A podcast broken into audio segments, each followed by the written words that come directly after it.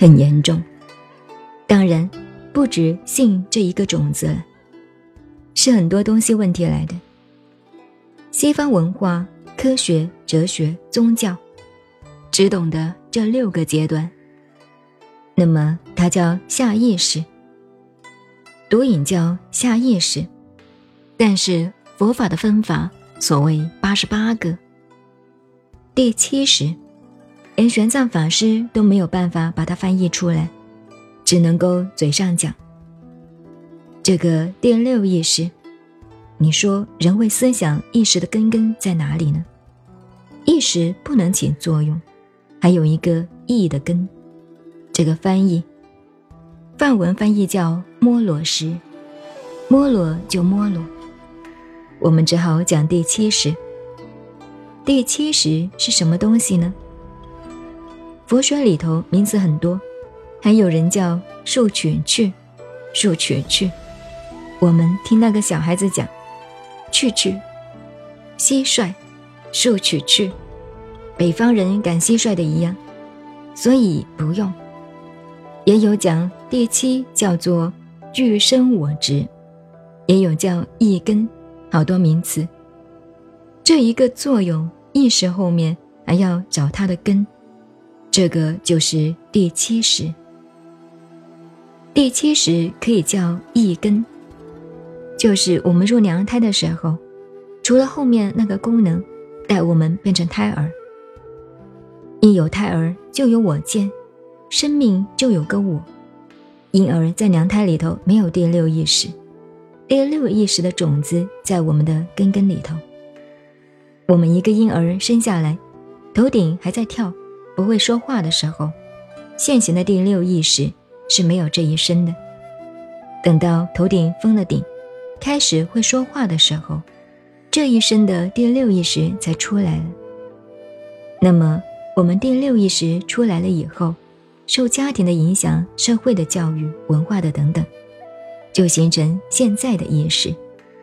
人到老了，这个意识形态越来越顽固，所以人家骂我，说你老奸巨猾。我说阿弥陀佛，你怎么那么聪明呢？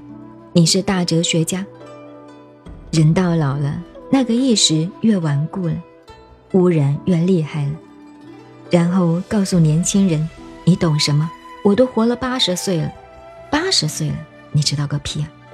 世界上，他那个意识形态越来越顽固，这个意识越到老越顽固，这是第六意识。第七意识在娘胎里头，就是第七识种子带过来了。第七识就很难讲了，所以你们打坐，把身体的气脉打通了。身体空得了，那是你们那么说的。你那个第七识，那个摩罗什没有打通以前，气脉打通了，空掉身见，那才不可能呢。说我好像自我矛盾了。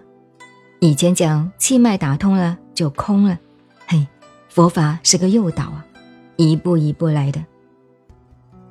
莫那时真了了，所以转第七识，我见。